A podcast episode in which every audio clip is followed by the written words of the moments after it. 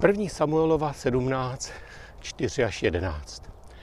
Vycházíval z pelištejských šiků soubojový zápasník jménem Goliáš z Gatu. Vysoký 3 metry. Na hlavě měl bronzovou přilbu a byl oděn do šupinatého pancíře. Váha brnění byla 41,5 kg bronzu. Na nohou měl bronzové holenice a na ramenou bronzový oštěp. Násada jeho kopí byla jako tkalcovské vratidlo a hrot jeho kopí vážil 10 kg železa. Před ním chodíval štítonož. Goliáš stával a volal na izraelské řady. Říkal jim, proč vycházíte a řadíte se k bitvě, což nejsem já, pelištejec a vy služebníci Saulovi. Vyberte si někoho, ať ke mně se stoupí. Když mě v boji přemůže a zabije mě, budeme vašimi otroky. Jestliže však já přemohu jeho a zabiji ho, budete vy našimi otroky a budete nám sloužit. A Perištejec dodával, dneska jsem potupil izraelské řady, vydejte mi někoho a budeme spolu bojovat. Kdykoliv Saul a celý Izrael slyšel tato Pelištejcova slova, děsili se a velice se báli. David Saulovi řekl, člověk nesmí klesat na mysli. Tvůj služebník půjde s tím pelištejcem bojovat. Každý ví, že biblický příběh boje Davida s Goliášem je obrazným vyjádřením vlastně boje s nějakou přetěžkou záležitostí i v našem životě, s něčím, co nás přesahuje. Před čím stojíme docela maličcí, bezmocní, vystrašení. Mnoho goliášů a goliášků a taky extra goliášů, které za ten svůj krátký život na svých cestách potkáme. A všichni mají to jedno stejné. Jde z nich strach. Nahánějí hrůzu. A přitom vždycky záleží na úhlu pohledu, jakým se na Goliáše podíváme. Většina, když vidí Goliáše, zděsí se a řekne, není možné tu horu masa porazit. Ale jsou i Davidové, kteří si řeknou, není možné tu horu masa netrefit. Dají do praku kámen a vystřelí. Kde berou odvahu? Čím se změnil úhel jejich pohledu od pohledu všech ostatních? Je vůbec možné vidět Goliáše a zachovat se jinak, než jak se chovají druzí? Jak to, že David viděl sice totež, ale jeho mozek to vyhodnotil jinak? Jaký jeho mozek byl? A v čem byl David jiný než vlastně jeho bratři, se kterými vyrost? Vyrostl s nimi v jedné rodině. Syn stejného otce, stejné matky, stejná výchova, stejná země, stejné náboženství a přece David myslí jinak než jeho sourozenci. A když dojde na Goliáše, oni se strachy třesou. David však sbírá kameny do praku. Vejtaha, Trzoun, no, jeho bratři si to myslí. Bez půdu sebe záchovy, Vejtaha a Drzoun. Ale Bible, Bible to hodnotí jinak. Odpověď máme skrytou v biblickém dílu o Goliášovi a Davidovi. David říká Saulovi, člověk nesmí klesnout nebo klesat na mysli. Tak to se asi lehko řekne, ale těžko vykoná. A tak tu máme další otázku. Co nám dá sílu, abychom neklesali na mysli? Co mohlo dodat odvahu a sílu Davidovi? Myslím si, že Goliáš Davida hodně naštval. David byl na jednu věc ve svém životě velmi, velmi citlivý. A sice na svého milého, milého hospodina. Nemohl se ovládnout, když se hospodinu někdo posmíval. V tu chvíli bylo Davidovi úplně jedno, že ta obluda měří tři metry a jeho brnění nebo její brnění, že váží půl metráku a kopí 10 kilo. To máte úplně stejné, jako když vám někdo pohaní toho, koho máte rádi. Někoho, koho si hluboce vážíte, o kom byste neřekli křivé slovo, je napsáno, že Goliáš tupil řady živého Boha. Davidovi to znělo hrozně. jako slovo rouhání, jako braní božího jména nadarmo. Jako kdyby jemu samému někdo škrábal po zřítelnici oka. Tak se stalo, že Davidovi bylo jedno, jak silný protivník před ním stojí. A co dnes? Je jiná doba? Opravdu jiná? Ne. Vždyť i každý z nás má dnes své goliáše. Ty, kteří z čisté sta vystoupí proti z řady a my většinou utečeme. Ale co zareagovat jinak? Goliášem bývá to, čeho se bojíme, na co stále myslíme, před čím se schováváme. Může to být zlý člověk, nepříjemná záležitost, skrytá nemoc, těžká zkouška, ale může to být také i to, co se stále vrací, nezodpovězené otázky, palčivá výčitka, či omyl, který jsme udělali, když kdysi a on se nám stále připomíná, stále vystupuje z řady, stále se naparuje, stále se před námi objevuje, vyhrožuje nám a chvástá se a naparuje. Někdy dokonce vystoupí i dva goliášové najednou. A není výjimkou, že lidé utečou třeba k alkoholu, že před nimi utečou k drogám, nebo si dokonce i sáhnou na život.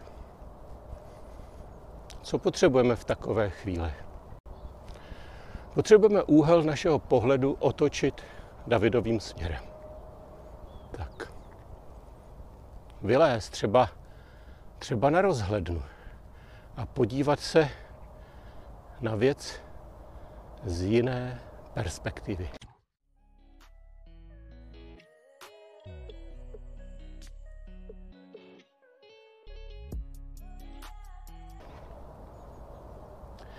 ne výkřikem, ten je tak velký, že nemohu vyhrát, ale zvoláním, ten je tak velký, že jej nemohu minout.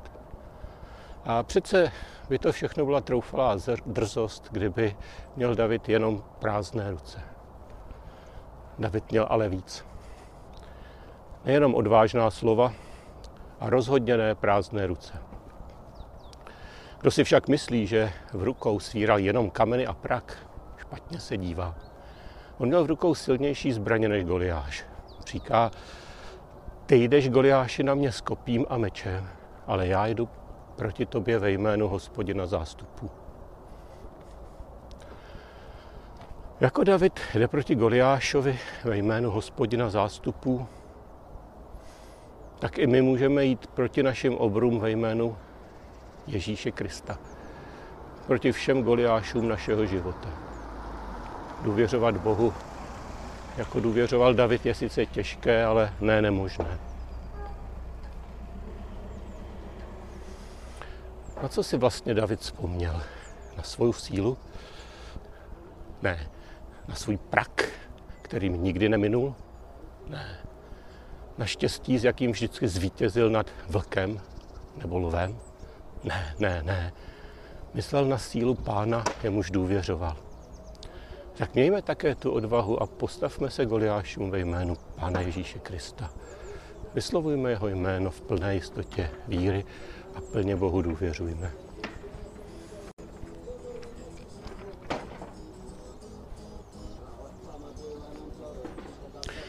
I v našem případě záleží na úhlu pohledu, z jakého se člověk na své Goliáše dívá.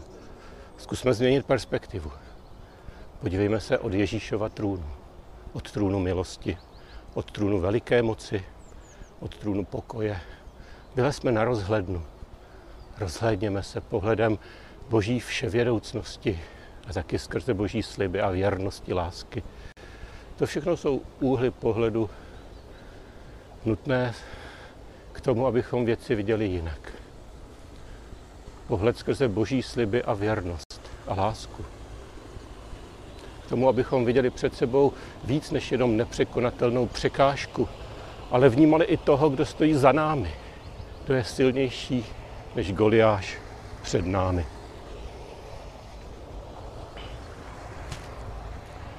Máte rádi pohádky? Já ano. Vzpomeňme na jednu z nich. Princ a večernice. V jedné epizodě zlý mrakomor před maličkým princem začne couvat. Princ se naparuje a nevšimne si, že mrakomor neutíká před ním, ale před třemi krály, co za mladičkým princem stojí a kryjí mu záda. Víš ty vůbec, kdo já jsem? Nechoď. Však už byl nejvyšší čas, abyste se představil. Jsem čaroděj Mrakomor, král všeho nečasu. A přicházím, abych si odvedl svou vyvolenou. Ne, Tak si pro ní pojď. Cesty!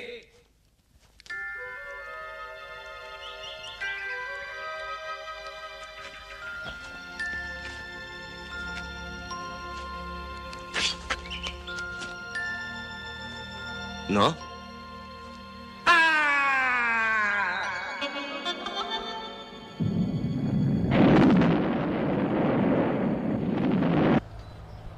Tři králové. Mladičký princ je nevidí, ale mrakomor je vidí a utíká. Tři. Ne náhodou věříme v troj jediného Boha. Ne náhodou v knize Kazatel je řeč o provázku trojitém, který se nepřetrhne. Ne, nadarmo se říká, že je v boji třeba mít chráněná záda. Před Davidem stojí Goliáš, za Davidem stojí hospodin. Modleme se s vírou, odvahou, ustavičně a vytrvale a neodbitně. Naše modlitby budou svěží, živé, upřímné a konkrétní.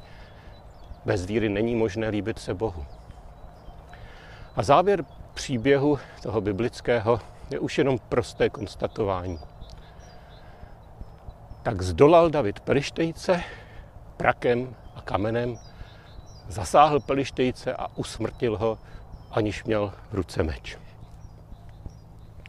Toto slovo nám říká, že vítězství neleží v našich rukou, v našem praku, v našich kamenech. On od nás se požaduje víra, láska a naděje. Ale vítězství, vítězství dává hospodin. Většina z nás už něco slyšela o duchovních zbraních. Otázka zní, zda je používáme.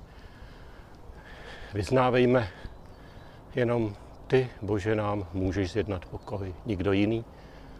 Tady je řeč o pokoji, který předčí všechny naše nejsmělejší představy o míru. Pokoj od Goliášů našeho života. Přitom však platí biblická zkušenost, že nám většinou nějaký Goliáš nebo Goliášek zůstane. To proto, abychom nikdy nepřestali bojovat. Abychom nikdy nezapomněli na sloužení druhých, abychom nikdy nepřestali na Pána Boha spoléhat. A poštolovi Pavlovi zůstal osten. Osten, který musel zápasit, který musel zápasit až do konce života. Petrovi zůstala ustrašenost, Eliášovi zůstaly deprese, Šalamounovi zůstala rozmařilost, Jeremiášovi smutek. Abrahamovi zůstal Izmael. Co se jenom s nimi ještě všichni natrápili, s těma goliáškama, co jim zůstali. Pán Bůh dobře ví, proč nejsme a nemáme být zbaveni všech zápasů a všech zármutků a proher a zklamání. A přece, přece nám může, přece nás může zbavit mnoha jiných goliášů, kteří se před námi postaví. A přece je v božích rukou pro nás pomoc vždycky osvědčená. A proto bát se nebudeme. Vítězství a právo. Dědictví nehynoucí a nevadnoucí pokoj, který převyšuje všeliký lidský rozum. Ten pokoj nám může dát jenom Pán Bůh, zjednat jenom za předpokladu, že ho poslechneme, totiž jeho slovo. Že ho pustíme ke kormidlu. Že, budeme, že nebudeme po Pánu Bohu chtít pouze jenom souhlas s našimi plány, ale že mu necháme vedení a řízení našeho života. Že své plány změníme podle jeho slova a jeho rady. Pán Bůh zjedná pokojen tomu člověku, který přestane bojovat své vlastní boje. Hájit svá práva, litovat svou vlastní duši, zachránit svůj krk, svůj život, ale vstoupí do boje hospodinova. Začne se ptát, co chceš, pane Bože, ode mne. Jak mohu zvýšit tvoji čest a slávu tvého jména. Jde o to dát tu prozbu z modlitby páně, tu prozbu posvěť se jméno tvé Bože na první místo. Před ty prozby chléb náš vezdejší, hmotné zabezpečení dej nám dnes. Před tu prozbu odpust nám naše viny. Posvěť se jméno tvé, hospodine. Pak přestaneme být netrpěliví, neučinili Bůh hned to, zač jsme ho prosili podle své vlastní vůle. A zjistíme, že naše volba nezávisí na tom, kdo chce, ani na tom, kdo běží, ale na pánu, který se smilovává. Tak jako se rolník musí vyzbrojit trpělivostí, když čeká na sklizeň, tak i my, když čekáme na boží dary.